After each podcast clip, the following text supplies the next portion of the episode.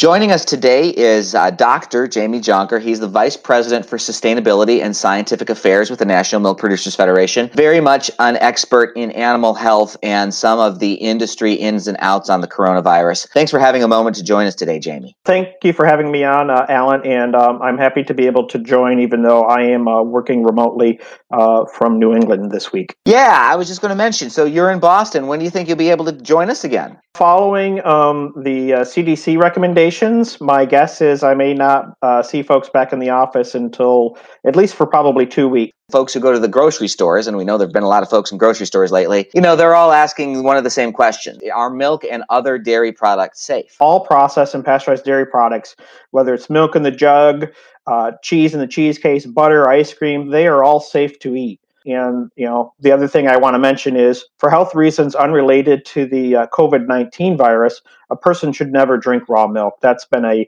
long term stance of uh, National Milk, just because of the health risk associated with drinking unpasteurized raw milk. Could you just, for folks with a really basic background, you know, re-explain what pasteurization is and why it's effective against viruses? Certainly. You know, pasteurization is a heat treatment process. Uh, so what we do is we heat the milk up to a uh, high temperature for a short period of time or a slightly lower temperature for a longer period of time. And what that heat treatment does is it uh, kills coronaviruses uh, and and bacteria and such. And uh, we call that pasteurization. And the Food and Drug Administration has confirmed that that the pasteurization that we do on our dairy products today uh, also inactivates the COVID 19 virus. How is the coronavirus then spread um, if we don't have to worry about it in food? So it's actually human to human transmission. Um, it's it's spread through what we call uh, aerosol transmission and close human contact. So when somebody sneezes or coughs, there's actually little water droplets that that um, uh, comes out from their from their from their lungs, and it's it's spread that way but it's not spread through food products. So let's switch over from from the grocery store to a dairy farm. Uh, you know these concerns go all throughout the the supply chain. Is it even safe to be on a dairy farm? I think it's important for folks to understand that dairy farms are a 24 7 uh, business and operations in that even in the event of a crisis like the COVID uh, 19 uh, outbreak or such other things as natural disasters, whether it's a hurricane or a tornado or a snowstorm, uh, that their operations must continue. However, there are things that um, should be done on a dairy farm, and dairy farms are doing today because of COVID 19. They are following the CDC precautions. So it's safe for dairy farmers and, and family and employees and essential professional and service providers to be on the farm, but they're taking additional precautions. Other unnecessary people should not be on the dairy farm at this time. Um, you know, our dairy farmers love to show show their neighbors and the public what they do on their dairy farms, how they care for their animals, what they do to ensure ensure milk safety. But at this time, um, all farm tours should be suspended, and that should continue until such time that that the human to human transmission risk has abated. And of course, that's something that uh, we will look to CDC guidance as to uh, when that transmission risk has abated. So, if you're looking for something to do with the kids while everybody is working from home, probably taking them on the farm tour isn't going to be a viable option these days. Not an on farm tour, but there are virtual tours uh, that uh, you can take uh, to see what farms look like. And uh, I'm sure that we can there's lots of things that you can find in, in Google, on YouTube, in Facebook of dairy farmers showing what they do in day in and day out. And one other thing, Alan, I wanted to mention, you know, when we talk about our, is it safe to be on dairy farms? We do have some dairy farms that have uh, retail stores on site.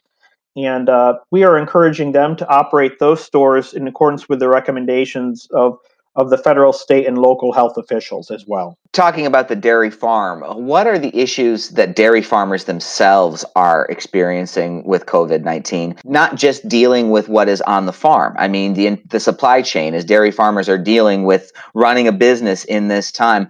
Uh, what do you hear, get picking up from conversations you're having with farmers? Well, you know, I think the first thing is that dairy farmers are constantly focusing on the health and safety of their family employees and animals um, at all times. Um, but what we are hearing is that uh, um, because there's a variety of professionals and service providers uh, that must continue to come on the farm, that there are potentially challenges that happen during an outbreak or other emergencies such as natural disasters. Our farmers must have feed delivered to the farm, the milk must be transported from the farm to the milk processor, veterinarians come to assist with animal care and other professionals. And so so those activities still have to occur. And during times like this there can be some disruptions. So we are closely monitoring the supply chain from such items as feed inputs to cleaning and veterinary supplies to get to the farm, as well as the supply chain of getting that milk from the farm to the processor and dairy product distribution. At this time, there are no major disruptions in any of these activities, and we're doing our best to minimize any disruptions in the future. That being said, you know, I think that uh, individual uh, farms may experience certain types of uh, uh disruptions based upon uh, local conditions. Are dairy farmers social distancing too? They are practicing uh, uh, what the CDC is recommending. When they need to go to a uh, farm and feed store, for example, to get additional supplies for their farm so that they can continue their operations in, in a safe manner for their animals and employees, they would be practicing that social distancing just the same as when a consumer goes to a grocery store to buy groceries that they need to get through these times.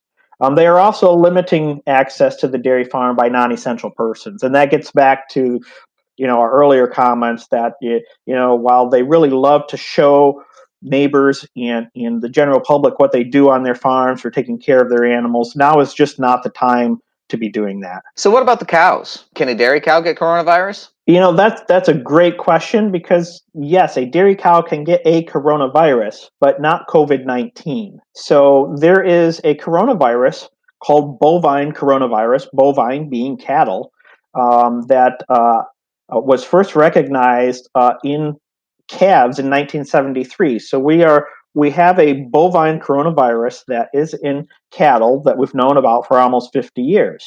I think it's important for people to understand that animals are not becoming infected with COVID 19.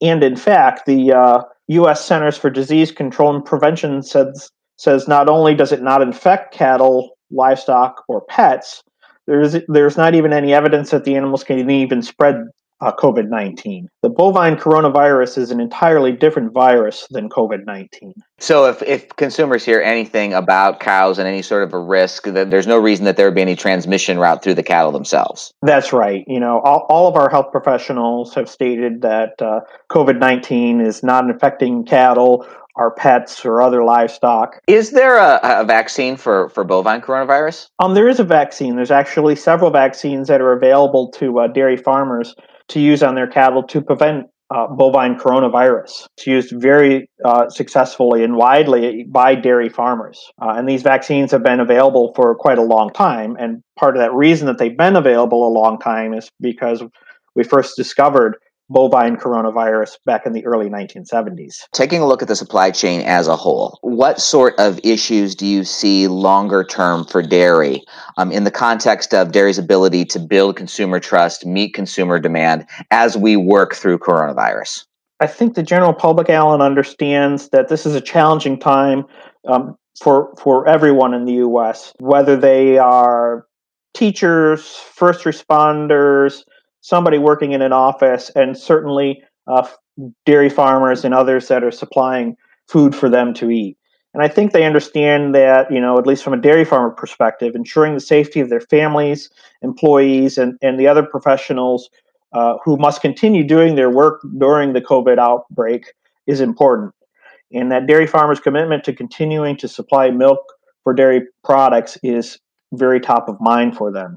You know, it is possible that there may be disruptions, or certainly at least there's already appearances of disruptions and shortages of dairy products. When you go to the store, you see a lot of a lot of shelf space is, is clear, and and uh, they may run out of milk from time to time. But dairy farmers and the entire dairy chain are doing their very best to keep dairy products available. You know, ultimately, uh, the COVID 19 outbreak uh, will subside and we will return uh, back to to normal times. And I think at the end of this, the resiliency of dairy farmers is going to reinforce and build upon the trust that consumers have in them already. Anything we should add? Anything people need to know? You know, I, I think it's important that uh, as we look at what what uh, everybody needs to do to ensure that uh we minimize this outbreak, um, follow the CDC um, precautions, and make sure that uh, you are continuing to consume balanced diets to keep your own nutrition and health circumstances uh, as best possible and that includes the importance of three servings of dairy a day. I know that you're very busy, so we appreciate this time that you have taken with us today. Um, this is Jamie Jonker. He is the Vice President for Sustainability and Scientific Affairs for the National Milk Producers Federation, joining us uh, remotely from uh, New England, where he's going to be for the duration of the coronavirus crisis. Good luck up there, Jamie. Uh, thank you, Alan, and thank you for the opportunity to uh, chat with you today. I look forward to seeing you in person in the not too distant future.